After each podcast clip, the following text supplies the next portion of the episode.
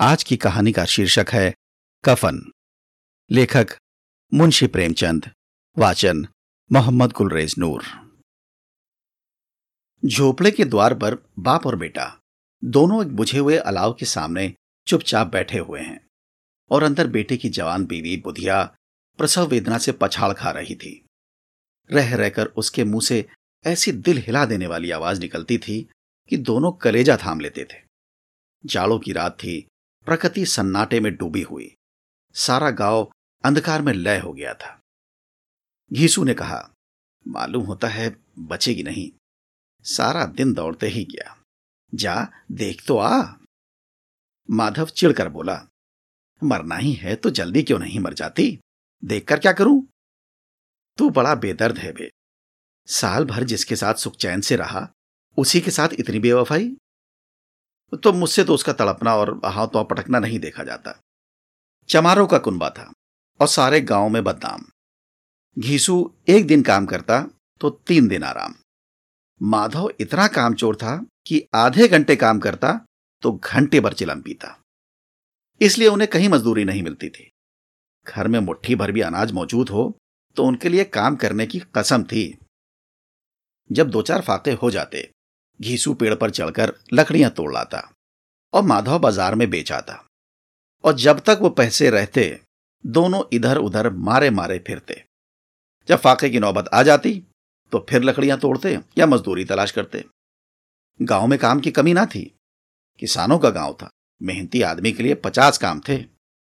मगर इन दोनों को लोग उसी वक्त बुलाते, जब दो आदमियों से एक का काम पाकर भी संतोष कर लेने के सिवा और कोई चारा ना होता। विचित्र जीवन था इनका। घर में मिट्टी के दो चार बर्तनों के सिवा कोई संपत्ति नहीं। फटे चित्रों से अपनी नंगता को ढके हुए जिए जाते थे। संसार की चिंताओं से मुक्त, कर से लदे हुए, गालियाँ भी खाते, मार भी खाते, मगर कोई भी गम नहीं।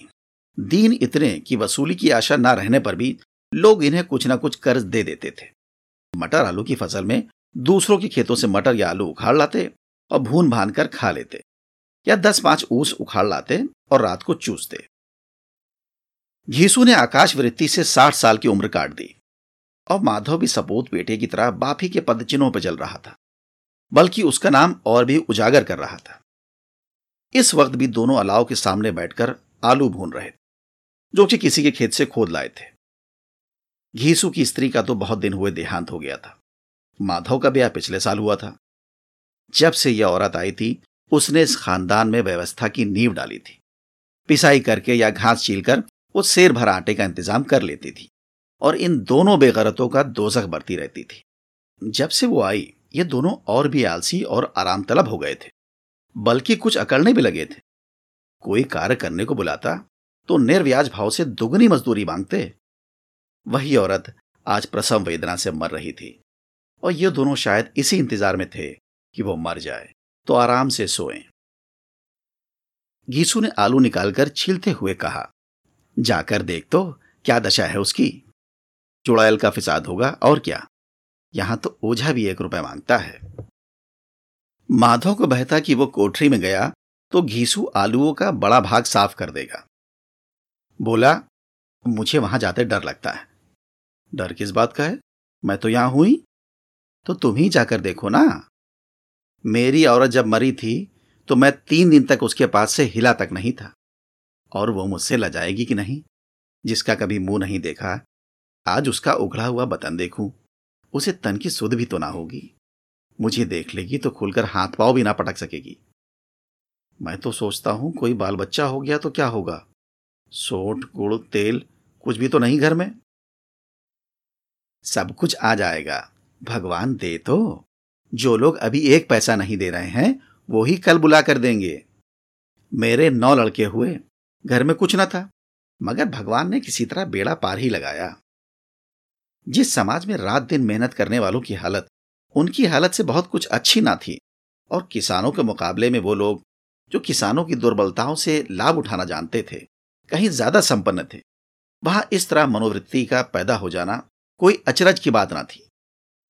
हम तो कहेंगे घीसू किसानों से कहीं ज़्यादा विचारवान था, जो किसानों के विचार शून्य समूह में शामिल होने के बदले बैठक बाजों की कुत्सित मंडली में जा मिला था।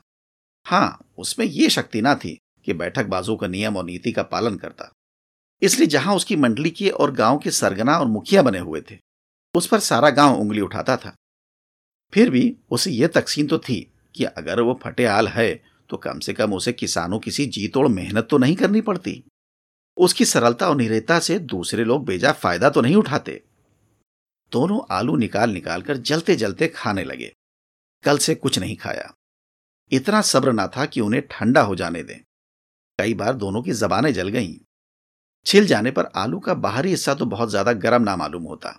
लेकिन दांतों के तले पड़ते ही अंदर का हिस्सा जबान, हलक और तालू को जला देता था। और उस अंगारे को मुँह में रखने से ज़्यादा खैरियत इसी में थी कि वो अंदर पहुँच जाए। वहाँ उसे ठंडा करने के लिए काफ़ी सामान थे, इसलिए दोनों जल्द जल्द निकल जाते। हालाँकि इस कोशिश में उनकी आँखों से आँसू निकल आते। गीसू को उस वक्त ठाकुर की बारात याद आ गई, जिसमें बीस साल पहले वो गया था। उस दावत में उसे जो तृप्ति मिली थी, वो उसके जीवन में एक याद रखने लायक बात थी, और आज भी उसकी याद ताज़ा थी। बोला, वो भोज नहीं भूलता। तब से उस तरह का खाना और भरपेट नहीं मिला।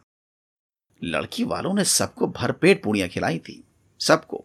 छोटे बड़े सबने पूरियाँ खाई और असली घी की। चटनी, रायता, तीन तरह के सूखे साग, एक रसेदार तरकारी दही, मिठाई।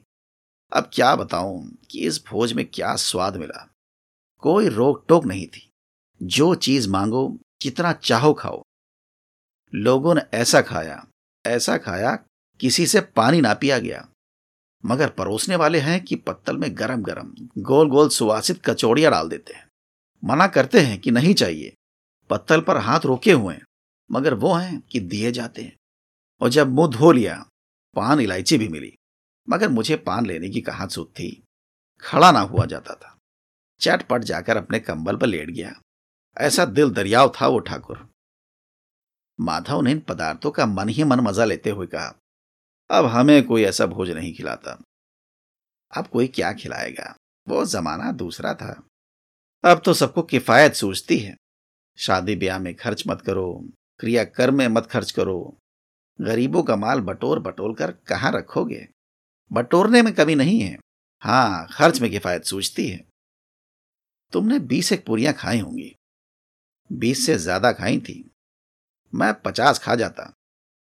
पचास से कम मैंने भी ना खाई होंगी। अच्छा पट्टा था। तो तो मेरा आधा भी नहीं है। आलू खाकर दोनों ने पानी पिया और वहीं अलाव के सामने अपनी धोतियाँ ओढ़कर पाँव पेट में डाले सो रहे। जैसे दो बड़े बड़े अजगर गेंडोलियाँ मारे पड़े हों। और बुधिया अभी तक कराह रही थी। सवेरे माधव ने कोठरी में जाकर देखा तो उसकी स्त्री ठंडी हो गई थी। उसके मुँह पर मक्खियाँ भिनक रही थीं। पथराई हुई आँखें ऊपर टंगी हुई थी। सारी देह धूल से लथपथ हो रही थी। उसके पेट में बच्चा मर गया था। माधव भागा हुआ घीसू के पास आया। फिर दोनों ज़ोर ज़ोर से हाय हाय करने लगे और छाती पीटने लगे। पड़ोस वालों ने यह रोना धोना सुना तो दौड़े हुए आए और पुरानी मर्यादा के अनुसार इन अभागों को समझाने लगे। मगर ज़्यादा रोने पीटने का अवसर ना था। कफन और लकड़ी की फ़िक्र करनी थी। पर घर में तो पैसा इस तरह गायब था, जैसे चील के घोंसले में मांस। बाप बेटे रोते हुए गाँव के जमींदार के पास गए। वो इन दोनों की सूरत से नफरत करते थे। कई बार इन्हें अपने हाथों से पीट चुके थे, चोरी करने के लिए, वादे पर काम पर ना आने के लिए। पूछा, क्या है बेगिसुआ रोता क्यों है? अब तो तू कहीं दिखाई भी नहीं देता। मालूम होता है इस गाँव में रहना नहीं चाहता। कीसू ने ज़मीन पर सिर रखकर आँखों में आँसू भरे हुए कहा, सरकार बड़ी विपत्ति में हूँ। माधव की घरवाली रात को गुजर गई। रात भर तड़पती रही सरकार। हम दोनों उसके सिरिहाने बैठे रहे। दवा, दारू, जो हो सका सब कुछ किया। मुदा वो हमें दगा दे गई। अब कोई एक रोटी देने वाला भी ना रहा मालिक। तबाह हो गए, घर उजड़ गया। आपका गुलाम हूँ। अब आपके सिवा कौन उसकी मिट्टी उठेगी? आपके सिवा किसके द्वार पर जाऊँ? जमींदार साहब दयालु थे, मगर घीसू पर दया करना काले कंबल पर रंग चढ़ाना था। जी में तो आया कह दे, चल, दूर हो यहाँ से। यूँ तो बुलाने से भी नहीं आता। आज जब गरज पड़ी तो आकर खुशामद कर रहा है। हराम खोर कहीं का, बदमाश। लेकिन यह क्रोध या दंड का अवसर ना था। जी में कुड़ते हुए दो रुपए निकालकर फेंक दिए, मगर सांत्वना का एक शब्द भी मुँह से ना निकाला। उसकी तरफ़ ताका भी नहीं। जैसे सिर का बोझ उतारा हो। जब जमींदार साहब ने दो रुपए दिए तो गाँव के बनिए महाजनों को इनकार का साहस कैसे होता? खीसू जमींदार के नाम का ढिंडोरा भी पीटना खूब जानता था। किसी ने दो आने दिए, किसी ने चार आने। एक घंटे में घीसू के पास पाँच रुपए की अच्छी रकम जमा हो गई। कहीं से अनाज मिल गया, कहीं से लकड़ी, और दोपहर को घीसू और माधव बाज़ार से कफन लाने चले। इधर लोग बाँस काटने लगे। गाँव की नरम दिल स्त्रियाँ आ आकर लाश को देखती थीं और उसकी बेकसी पर दो बूंद आँसू गिराकर चली जाती थी। कैसा बुरा रिवाज है कि जीते जीत तन ढाकने को चीथड़ा भी ना मिले। उसे मरने पर कफन चाहिए। कफन लाश के साथ जल ही तो जाता है। और क्या रखा रहता है? यही पाँच रुपए पहले मिलते, कुछ दवा दारू कर लेते। दोनों एक दूसरे के मन की बात ताड़ रहे थे। बाज़ार में इधर उधर घूमते रहे। कभी इस बजाज की दुकान पर गए, कभी उसकी दुकान पर। तरह तरह के कपड़े, रेशमी और सूती देखे, मगर कुछ जचा नहीं। यहाँ तक कि शाम हो गई। तब दोनों ना जाने किस दैवी प्रेरणा से एक मधुशाला के सामने जा पहुँचे। और जैसे किसी पूर्व निश्चित योजन से अंदर चले गए। वहाँ जरा देर तक दोनों असमंजस में खड़े रहे। फिर घीसू ने गद्दी के सामने जाकर कहा साहू जी, एक बोतल हमें भी देना। इसके बाद कुछ चिखौना आया, तली हुई मछलियाँ आई और दोनों बरामदे में बैठकर शांतिपूर्वक पीने लगे। कई कुज्जियाँ ताबड़तोड़ पीने के बाद दोनों सुरूर में आ गए। घीसू बोला, कफन लगाने से क्या मिलता है? आखिर जल तो जाता। कुछ बहू के साथ तो ना जाता? माधव आसमान की तरफ़ देखकर बोला मानो देवताओं को अपनी निष्पापता का साक्षी बना रहा हो। दुनिया का दस्तूर है। नहीं लोग बामनों को हज़ारों रुपए क्यों दे देते हैं? कौन देखता है परलोक में मिलता है या नहीं? बड़े आदमियों के पास धन है, चाहे फूके। हमारे पास फूकने को क्या है? लेकिन लोगों को जवाब क्या दोगे? लोग पूछेंगे नहीं, कफन कहाँ है? घिसू हंसा। अबे कह देंगे कि रुपए कमर से खिसक गए। बहुत ढूंढा, मिले नहीं। लोगों को विश्वास तो ना आएगा, लेकिन फिर वही रुपए देंगे। माधव भी हंसा, इस अनपेक्षित सौभाग्य पर बोला, बड़ी अच्छी थी बेचारी, मरी तो भी खूब पिला पिलाकर अभी बोतल से ज़्यादा उड़ गई। खीसू ने दो शेर पूरियाँ मंगाई, चटनी, अचार, कलेजियाँ। शराब खाने के सामने ही दुकान थी। माधव लपक कर दो पत्रों में सारा सामान ले आया। पूरा डेढ़ रुपया और खर्च हो गया। सिर्फ़ थोड़े से पैसे बच रहे। दोनों इस वक्त शान से बैठे हुए पूरियाँ खा रहे थे, जैसे जंगल में कोई शेर अपना शिकार उड़ा रहा हो। ना जवाबदेही का खौफ था, ना बदनामी की फ़िक्र। इन भावनाओं को उन्होंने बहुत पहले ही जीत लिया था। घीसू दार्शनिक भाव से बोला, हमारी आत्मा प्रसन्न हो रही है तो क्या उसे पुण्य ना होगा? माधव ने श्रद्धा से सिर झुकाकर तस्दीक की। ज़रूर से ज़रूर होगा। भगवान तुम अंतर्यामी हो। उसे बैकुंठ ले जाना। हम दोनों हृदय से आशीर्वाद दे रहे हैं। आज जो भोजन मिला, वो कभी उम्र भर ना मिला था। एक क्षण के बाद माधव के मन में एक शंका जागी। बोला, क्यों दादा? हम लोग भी तो एक न एक दिन वहाँ जाएँगे ही। घीसू ने इस भोले भाले सवाल का कुछ उत्तर न दिया। वह परलोक की बातें सोचकर इस आनंद में बाधा न डालना चाहता था।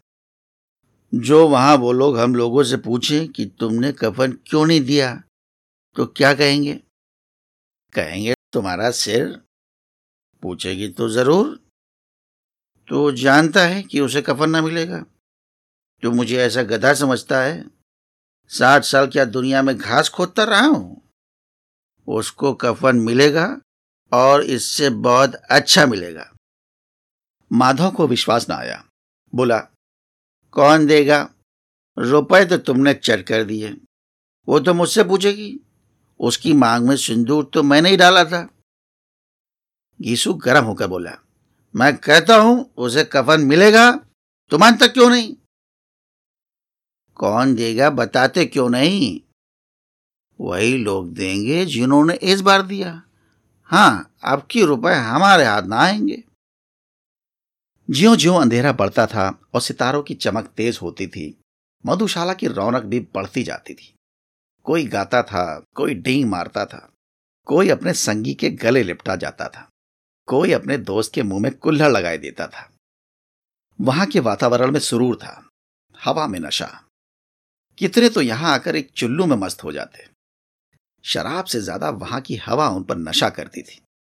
जीवन की बाधाएँ खींच लेती थी और कुछ देर के लिए वे भूल जाते थे कि वो जीते हैं या मरते हैं, या ना जीते हैं, ना मरते हैं।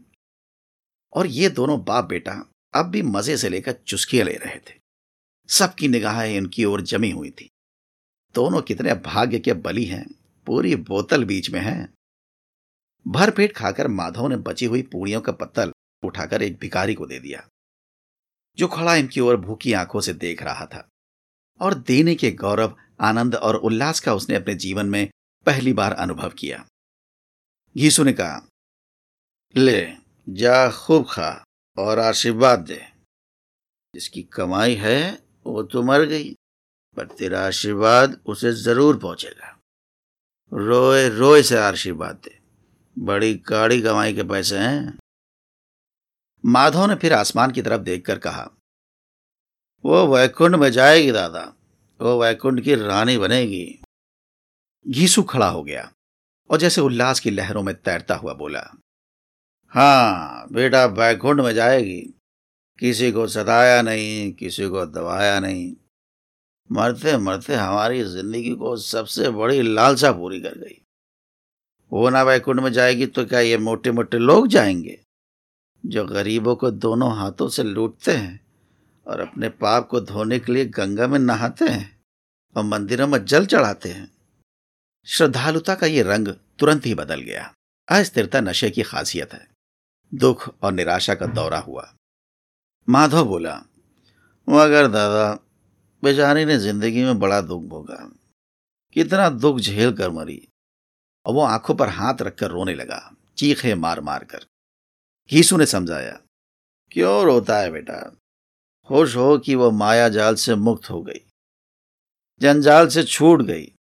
बड़ी भाग्यवान थी जो इतना जल्द माया मोह से बंधन तोड़ दिए और दोनों खड़े होकर गाने लगे, ठगनी क्यों नैना झमकावे? ठगनी। पियक्कड़ों की आँखें इनकी ओर लगी हुई थी और ये दोनों अपने दिल में मस्त गाते जाते थे। फिर दोनों नाचने लगे उछले भी, कूदे भी, गिरे भी, मटके भी, भाव भी बनाए, अभिनव भी किए और आखिर नशे से बदमस्त होकर वहीं गिर पड़े।